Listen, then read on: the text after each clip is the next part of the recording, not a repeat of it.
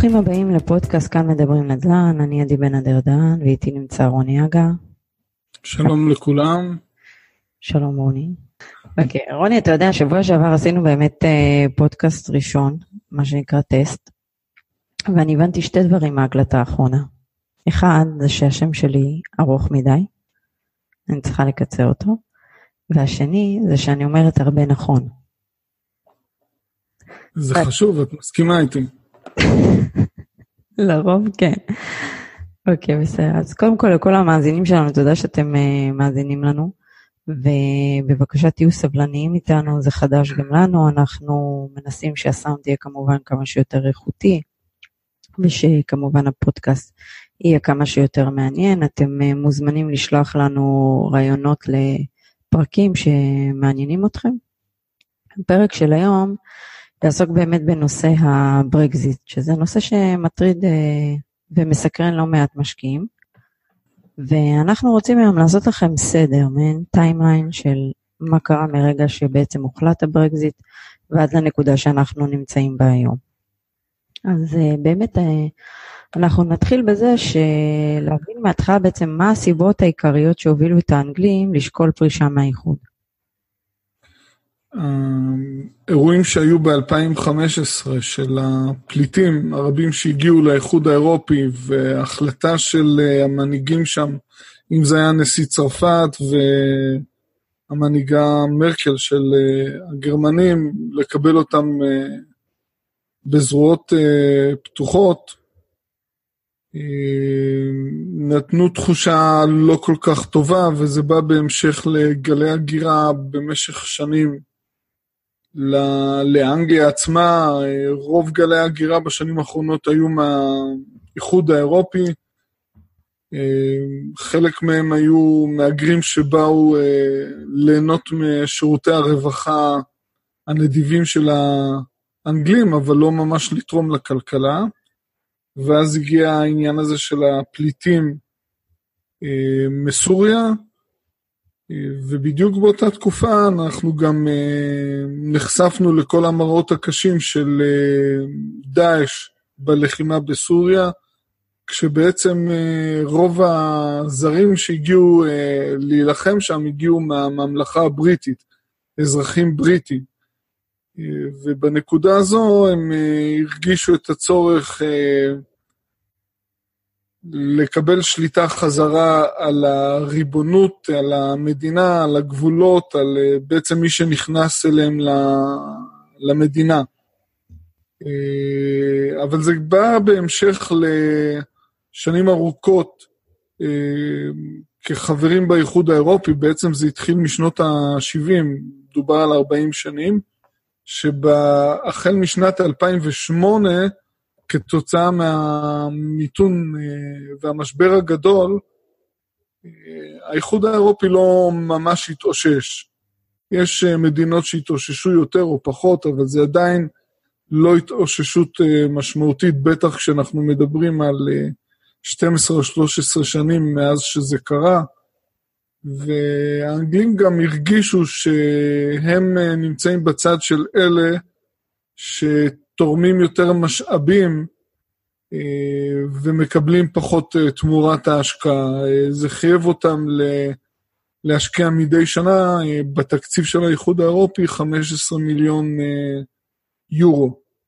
וזה עורר התקוממות בקרב העם, בטח בתקופה שהם עברו שנים של צנע אחרי המשבר, אז הם הרגישו לא יודע אם אה, לומר מקופחים, אבל הם הרגישו לא בנוח עם זה. אתה אה, בעצם, אה. סליחה שאני קוטעת אותך רוני רגע, אתה בעצם מדבר על זה שהאנגלים, הצרפתים והגרמנים צריכים לסחוב מדינות שהן חלשות יותר באיחוד, על מנת שלא ייכנסו לפשיטת רגל, וחלקם גם מן הסתם צריכות להחזיר חובות ישנים, וגם לא עומדים בחובות האלה, ואז צריך עוד פעם לתת להם סיוע כלכלי. אז בעצם אתה מדבר על זה שהמדינות האלה גורמות למשקולת כלכלית על האיחוד, והאנגלים בעצם אה, לא רוצים בזה יותר. נכון, אז uh, כתוצאה מהדיבורים האלה, ב, בתקופת של, שלטונו של uh, דויד קמרון, הוא קיבל החלטה על משאל עם, והמשאל עם הזה יצא לפועל ב-23 ליוני 2016, והפתיעו רבים אה, מהעולם הרחב התוצאות שלו, שבעצם אה, הייתה פה החלטה לצאת מהאיחוד האירופי. אה, זמן קצר לאחר מכן, דיוויד קמרון, ראש הממשלה, התפטר, והמפלגה בחרה במקומו את ראשת הממשלה החדשה, תרזה מיי.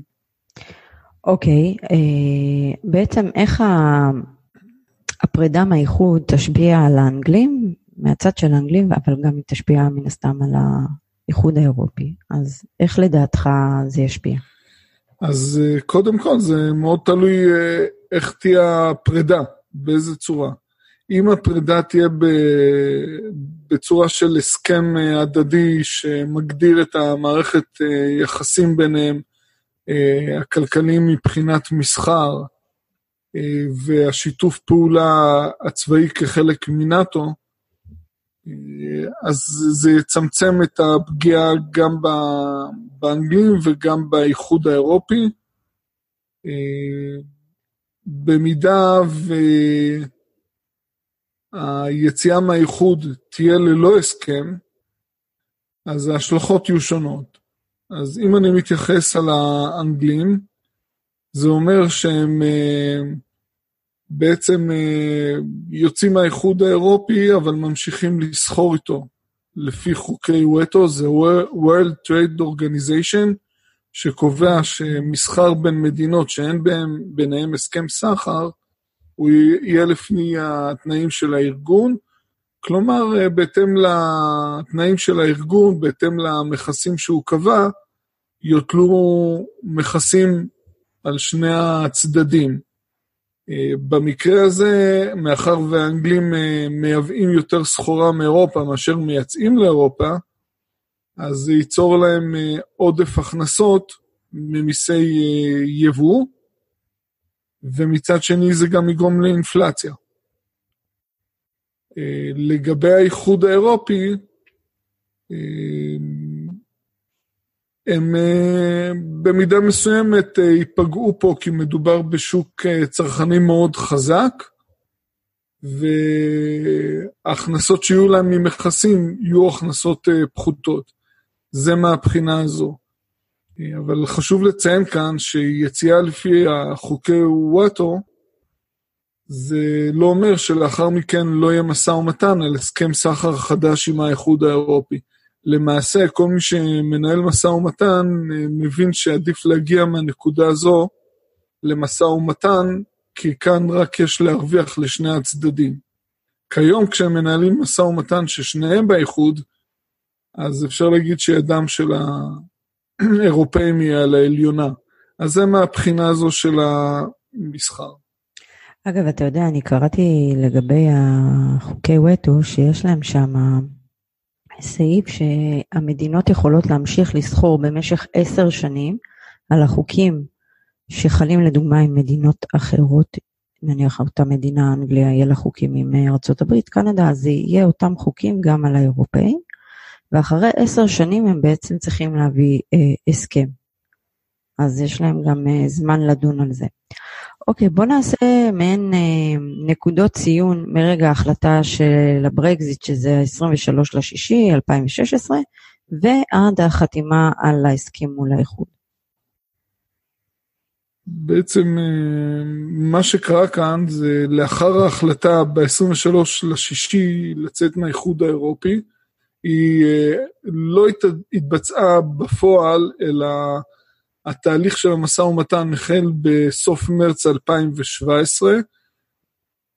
בשלב זה החל אה, משא ומתן בין הצוות של האיחוד האירופי לצוות אה, של הממשל הבריטי.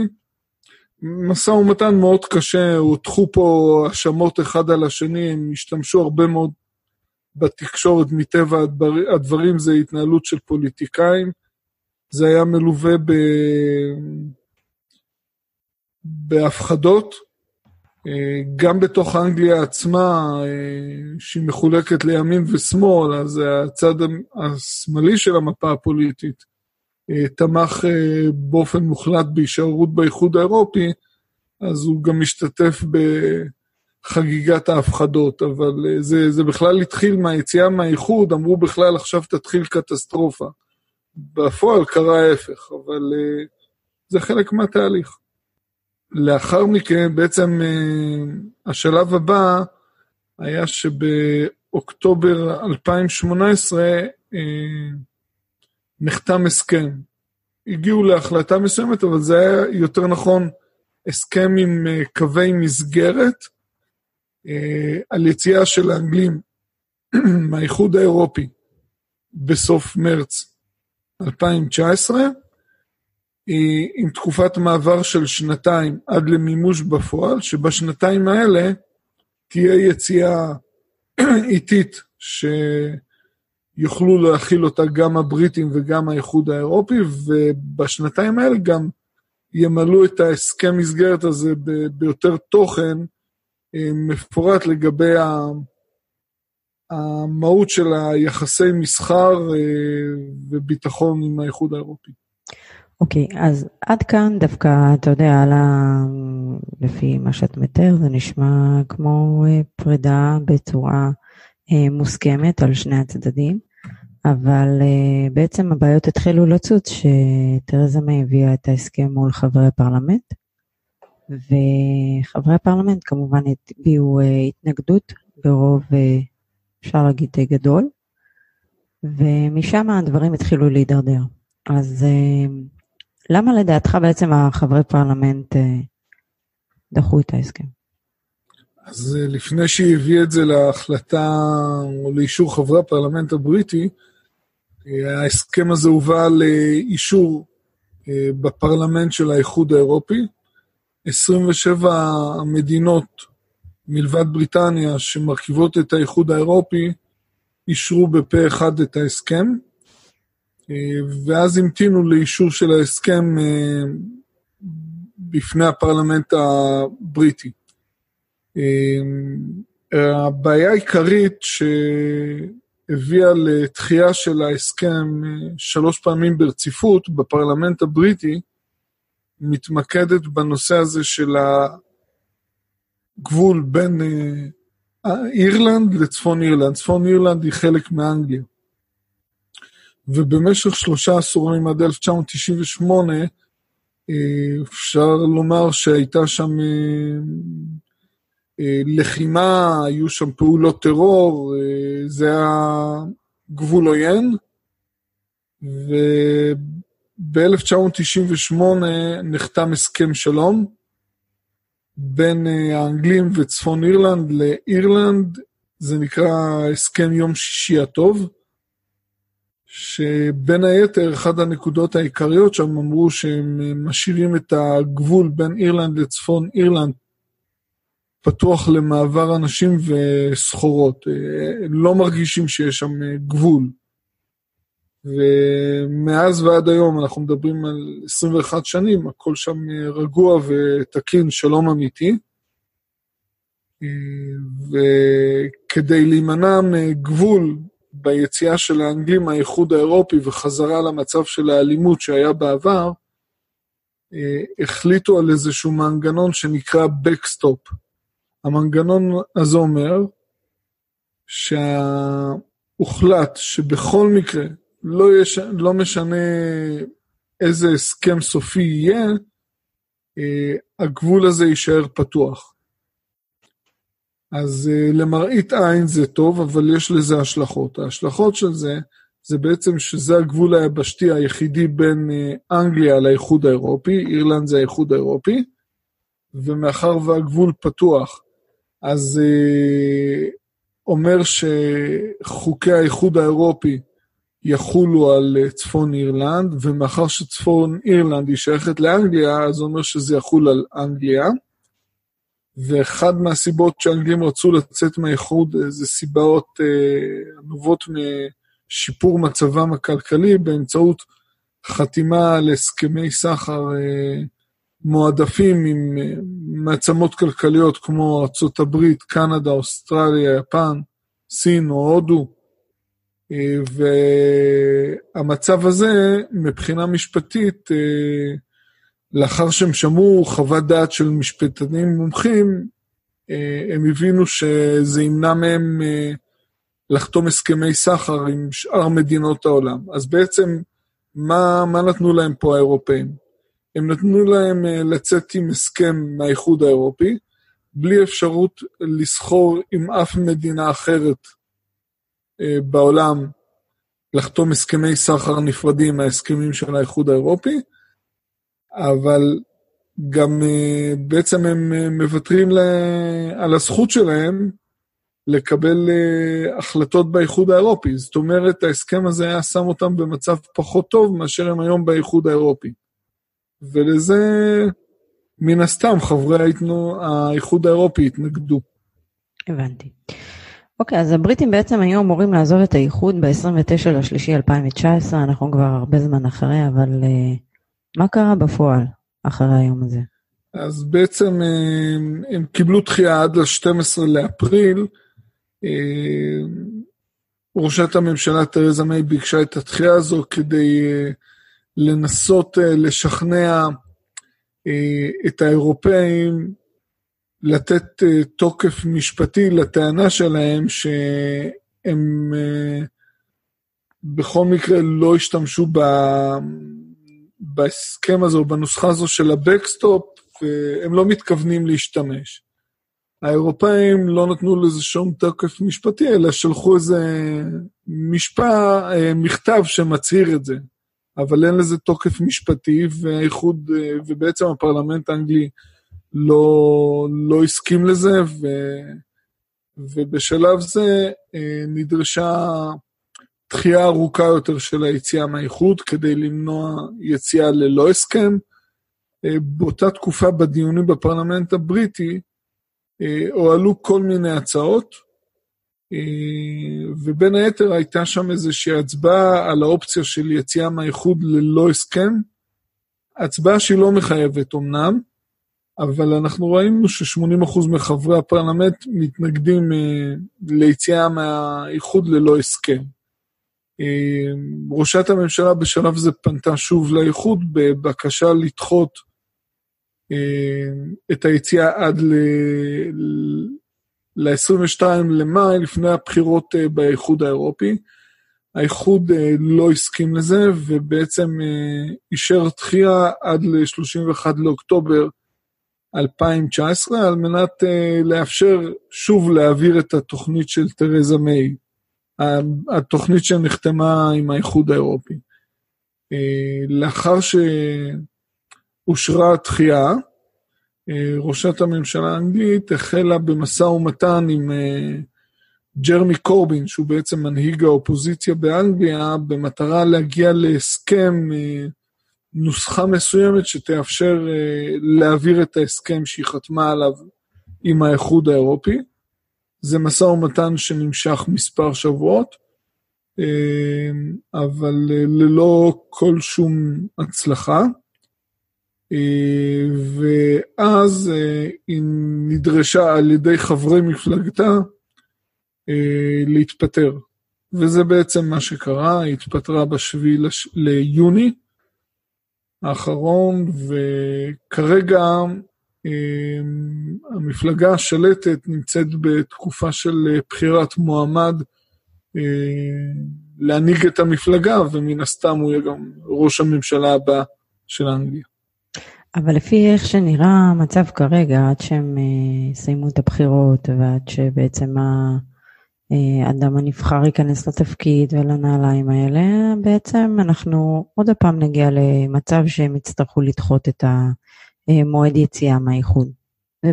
לי זה נראה שמאוד מאוד מאוד יהיה קשה להביא הסכם חדש בתקופה הזאת שתישאר לו. אז זה מאוד תלוי אה, מי ייבחר. אבל uh, בכל מקרה, בגדול את צודקת, כי מצד אחד, גם אם יש כאלה שהם יותר קיצוניים בדעתם, הם אומרים, אוקיי, בוא נצא בלי הסכם האיחוד. Uh, ישר uh, יושב ראש הפרלמנט חברים אחרים במפלג, במפלגה השלטת ומהאופוזיציה מאיימים שהם הולכים להעביר חוק שימנע מהאנגלים לצאת מהאיחוד האירופי ללא הסכם. אה, כל האופציות נשארו פתוחות על השולחן, החוסר ודאות כרגע קיים. הדבר היחידי שאנחנו מבינים זה בעצם שהעם האנגלי החליט אה, ברובו על יציאה מהאיחוד האירופי, וזה מה שמצפים. כיצד זה יסתיים, אה, כרגע מוקדם לדעת, ואנחנו ממתינים. כן, אז אה, בואו באמת נדבר על מה האופציות הקיימות כרגע על השולחן. אה, האופציות הקיימות הן אה, אלו. האופציה הראשונה זה לאחר בחירת ראש ממשלה חדש ומנהיג חדש למפלגה אה, הקונסרבטיבית, כניסה למשא ומתן עם ראשי האיחוד האירופי בנקודה הבעייתית של הגבול עם אירלנד, למרות שהם מצהירים שהם לא ייכנסו למשא ומתן. אנחנו יודעים מה זה הצהרה של פוליטיקאי. אה, הם חייבים להיכנס למשא ומתן, אה, לפחות על הנקודה הבעייתית הזו, אה, כי בגדול הם לא יכולים להרשות לעצמם יציאה של אנגליה מהאיחוד ללא הסכם. זו אופציה אחת, להיכנס למשא ומתן ולהגיע לאיזשהו הסכם שיאפשר אה, לפתור את הבעיה של הגבול. נכון להיום, מה שהאנגלים הציעו זה פתרונות טכנולוגיים. זאת אומרת, במקום גבול פיזי אה, בין אירלנד לצפון אירלנד, לטענתם יש פתרונות טכנולוגיים שמצד אחד יבטיחו את השליטה ואת הריבונות של האנגלים. האנגלים בסך הכל רוצים לקבל שליטה על מי שנכנס ומי שיוצא, והם סחורות. אה, ומצד שני, לא יהיה פה גבול אה, פיזי ולא תהיה חזרה לשפיכות הדמים שהייתה בשנים אה, שלפני 98. האיחוד האירופי ואירלנד לא מוכנים לקבל את זה. לא היו מוכנים עד עכשיו, מה יהיה בעתיד קשה לדעת. כן.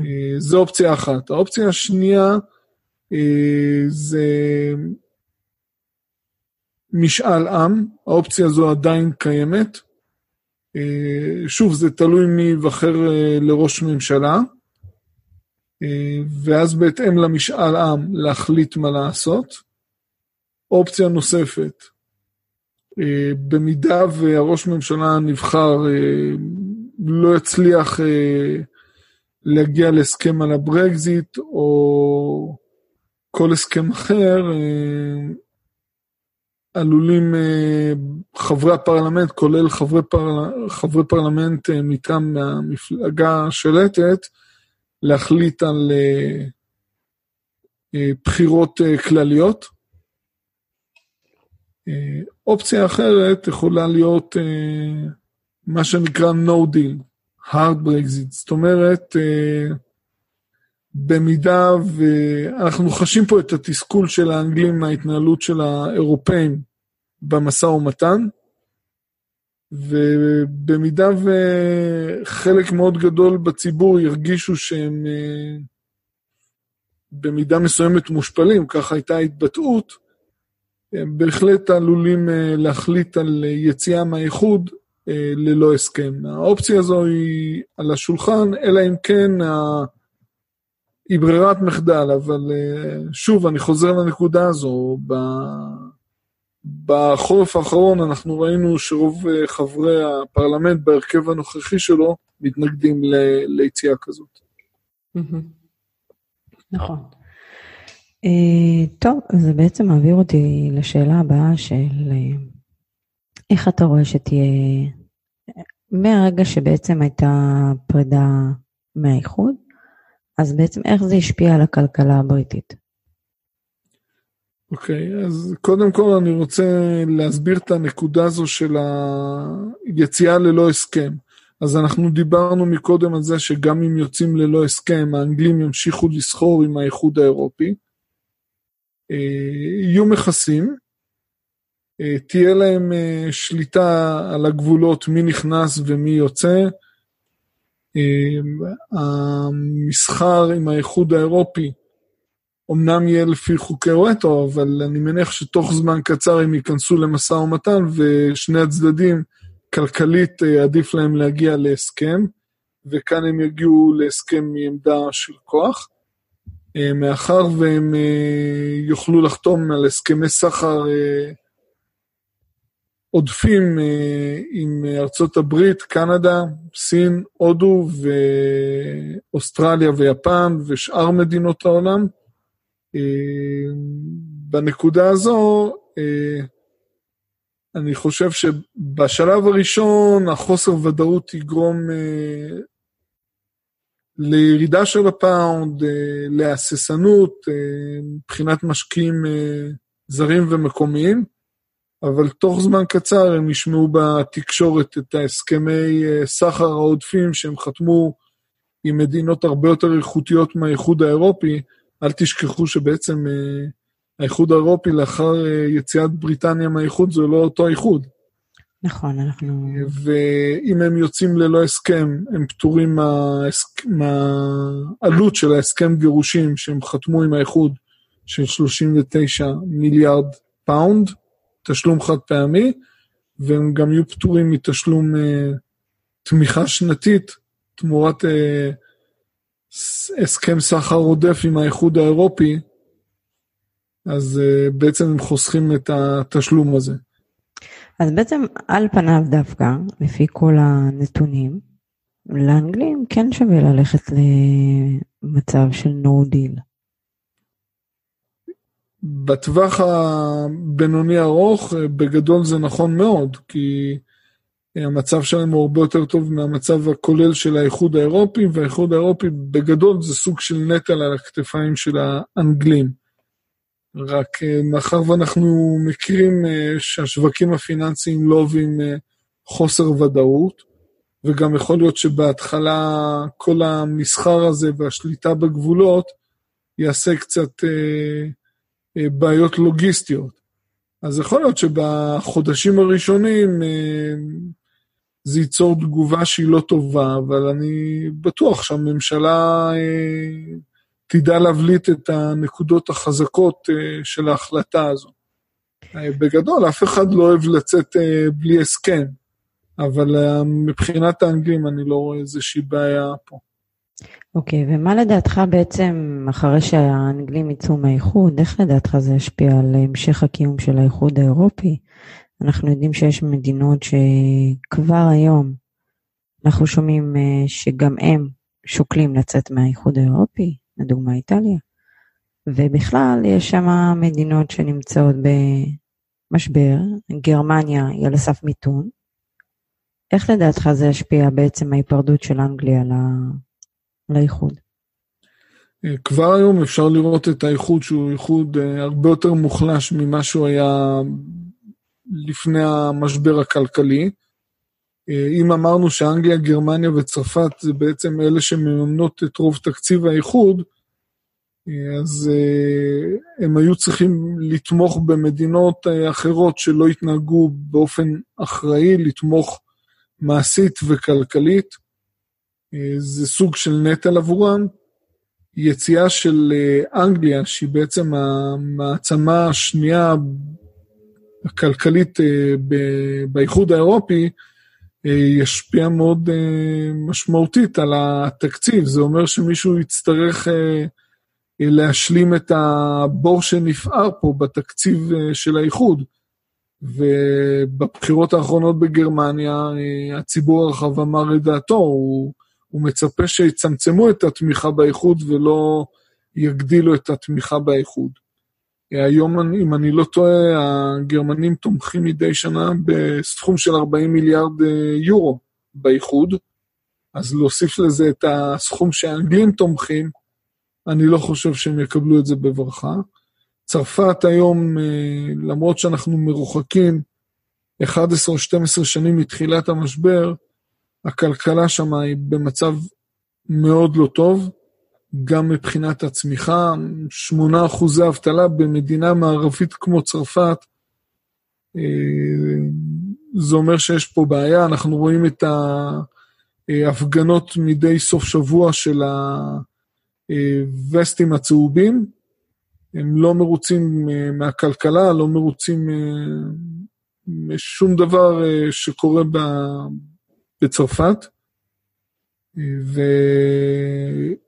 ונוסיף לזה את התחזקות הימין באותן מדינות. אנחנו רואים את זה באנגליה, בגרמניה מרקל נחלשה והיא הודיעה שהיא פורשת, איטליה, הימין שולט, אה, הונגריה ופולין, הימין שולט, הם לא מוכנים אה, לכניסה של אה, מהגרים, בניגוד להחלטה של האיחוד האירופי.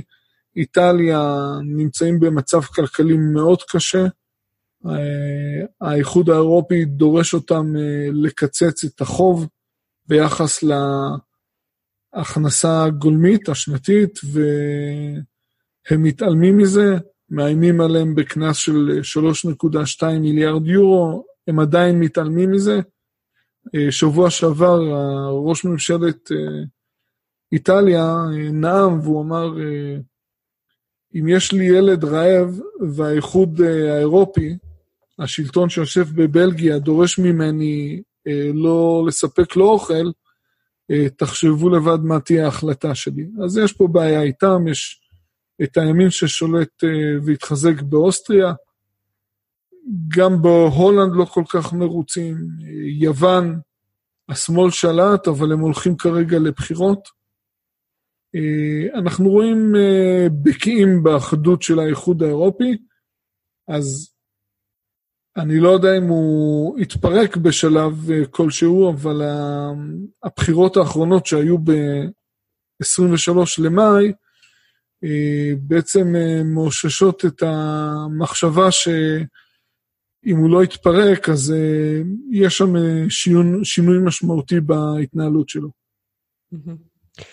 נכון. אוקיי, אז אנחנו דיברנו בעצם על כל הנושא של הברקזיט, איך זה משפיע על האנגלים והכל, אבל בתכלס, שורה תחתונה, אנחנו משקיעים. הרבה שואלים אותנו את השאלה הזאת, איך אתם רואים שהברקזיט משפיע על אה, שוק הנדל"ן?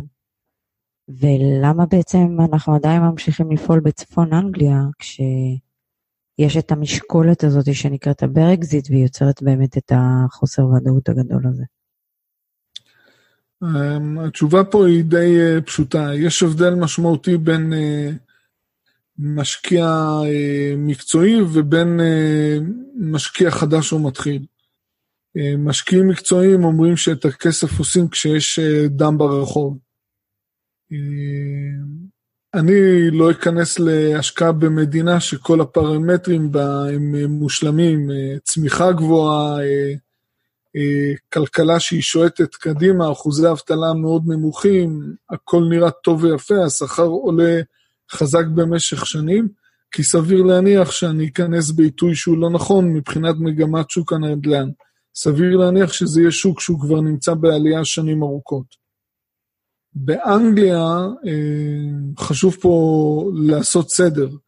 אה, אנחנו מדברים בעיקר על צפון אנגליה, זה אזור ש... התחיל להתאושש ממש אה, בסמוך להחלטה על הברקזיט. אז אמנם בערים הגדולות יש שם עליות מחירים, אבל אני קורא לזה עליות מחירים אה, שהן כבושות. זאת אומרת, אה, יש לזה את המשקולת של הברקזיט. זה עדיין לא עליות מחירים שאנחנו רואים פה התפרצות של עליות מחירים. איך אני מסתכל על זה בנקודת מבט של משקיע? אני, רואה, אני מסתכל על זה כאיזשהו אירוע שבולם את השוק מסיבה טכנית. השוק, אה, על פי כל הפרמטרים, היה צריך לפרוץ קדימה. אה, הוא עבר משבר כלכלי גדול, משבר נדל"ן מאוד חזק, אה, שכלל תקופה שבכלל לא היה ניתן לקבל משכנתאות. אה, וכאשר הוא התחיל להתאושש, הגיעה המשקולת הזו של הברקזיט, שגרמה לכך שהרבה אנשים מהציבור הרחב יושבים על הגדר וממתינים לראות מה יהיו התוצאות. לא רק, לא רק רוכשי דירות יושבים על הגדר, אלא גם משקיעים שמפחדים בעצם להיכנס לשוק ורוצים לראות לאן הרוח נושבת. חשוב נכון. להבין את זה. אבל אנחנו בתור משקיעים מקצועיים, באמת, כמו שאמרת, מחפשים דווקא את הסדק בכל הטוב הזה, ועבורנו הברקזיט באמת מהווה את העיתוי הנכון אה, להיכנס לאנגליה. אנחנו תמיד מדברים על זה שברגע שיהיה החלטה של הברקזיט, זה לא משנה לכאן או לכאן, אז החוסר ודאות תיעלם, ולאט לאט השוק נדל"ן יתחיל להתאושש. אבל אנחנו באמת אה, רק נציין דבר אחד, ש... מהרגע של ההחלטה של הברקזיט אנחנו ראינו יחסית ירידות, ירידה דו-ספרתית בלונדון, שזה לא מחזה שקורה כל יום, אבל זה כמובן הגיע לאחר הרבה שנים של עליות, ועדיין היום, כאילו אם אני הייתי באה והיה לי הון מסוים שהוא גבוה, הייתי שוקלת להיכנס ללונדון להשקעה. כי לטווח ארוך שנינו יודעים שלונדון נחשבת כ-safe haven. נכון מאוד, אז אה, זה למשקיעים אה, כבדים יותר שיושבים אה, באסטרטגיית buy and hold ומחזיקים את הנכס לאורך זמן. אז לונדון היא אטרקטיבית. המשקיעים הקטנים יותר, צפון אנגליה היא אטרקטיבית יותר, ואני רוצה להסביר למה. כשאני בא ואומר, יש פה איזשהו מצב טכני זמני, אז אחת הדוגמאות הטובות זה בעצם השער חליפין. אה, כשהגיע המשבר אה, הכלכלי ושוק הנדל"ן ב-2008, שער החליפין של השקל מול הפאונד אה, צנח לסביבות ה-5.4, 5.5 שקלים לפאונד. מאז הכלכלה התאוששה, ולפני ההחלטה על היציאה מהאיחוד האירופי, השער החליפין הסתובב סביב ה-6 שקלים לפאונד. מאז ההחלטה על הברקזיט, השער צנח אה, בסביבות 24-25 אחוזים, והוא נע כיום בסביבות ה-4.6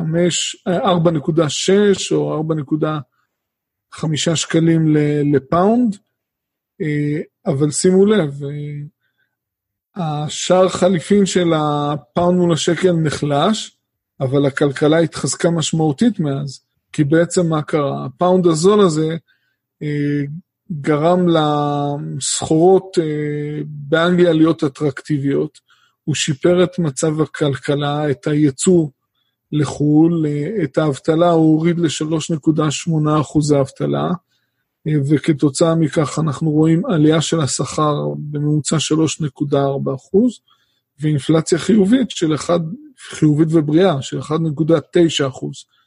אז הכלכלה פורחת, אה, ולמרות זאת הפאונד אה, חלש, הפאונד חלש בגלל החוסר ודאות.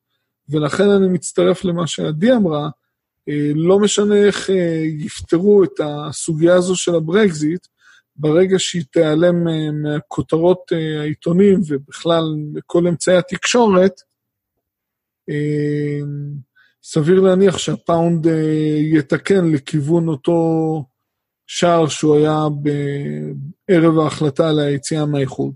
עכשיו, אם אנחנו מוסיפים לזה את הביטחון התעסוקתי, את הזמינות של המשכנתאות באחוזים אה, מאוד גבוהים, אה, אפילו זה יכול להגיע ל-100-120 אחוז מימון אה, לאוכלוסיות בעלי שכר נאה, ריבית משכנתאות מאוד נמוכה ורצון של הבנקים להלוות, אה, ובכל זאת אנחנו לא רואים את המחירי נדל"ן שועטים קדימה. זה נובע מהברקזיט אה, שהוא סוג של מעצור, אבל מצד שני אנחנו גם צריכים לזכור, ככל שהזמן חולף, אה, יש הרעה ביחס בין היצע הנכסים לביקוש לנכסים. החברות הקונסטרוקציה הגדולות כבר אה, אה, בשנים האלה של ההחלטה לברקזיט אה, הפחיתו את הפעילות בנייה שלהם. אז מצד אחד יש לנו הרעה בהיצע הנכסים, יש לנו את הריבית והזמינות של המימון המאוד מאוד נמוכים, ביטחון תעסוקתי. אה, בצפון אנגליה המחירים הם נגישים, מה שנקרא affordable, גם למשקיעים וגם ל-home owners occupiers. אה, ולכן אנחנו מרגישים אה, בנוח אה, כמשקיעים להיכנס בעיתוי הנוכחי לשוק הזה. אנחנו באמת גם נדבר על שוק הנדל"ן באנגליה בהמשך, בפודקאסט אחר. אז בואו נסכם את זה שאני ואתה מאוד חיוביים לגבי השוק האנגלי, בגלל זה אנחנו שם, בגלל זה אנחנו גם משקיעים את הכסף שלנו מן הסתם. ומלווים אה, משקיעים אה, עדיין בשוק האנגלי. אז אנחנו מאוד חיוביים, זה לא משנה איך יסתיים ההחלטה על הברקזיט. כמובן שכולם מחכים אה, לראות מה יקרה ולאן תנשוב הרוח. ואנחנו בינתיים ננצל הזדמנויות, מה שנקרא.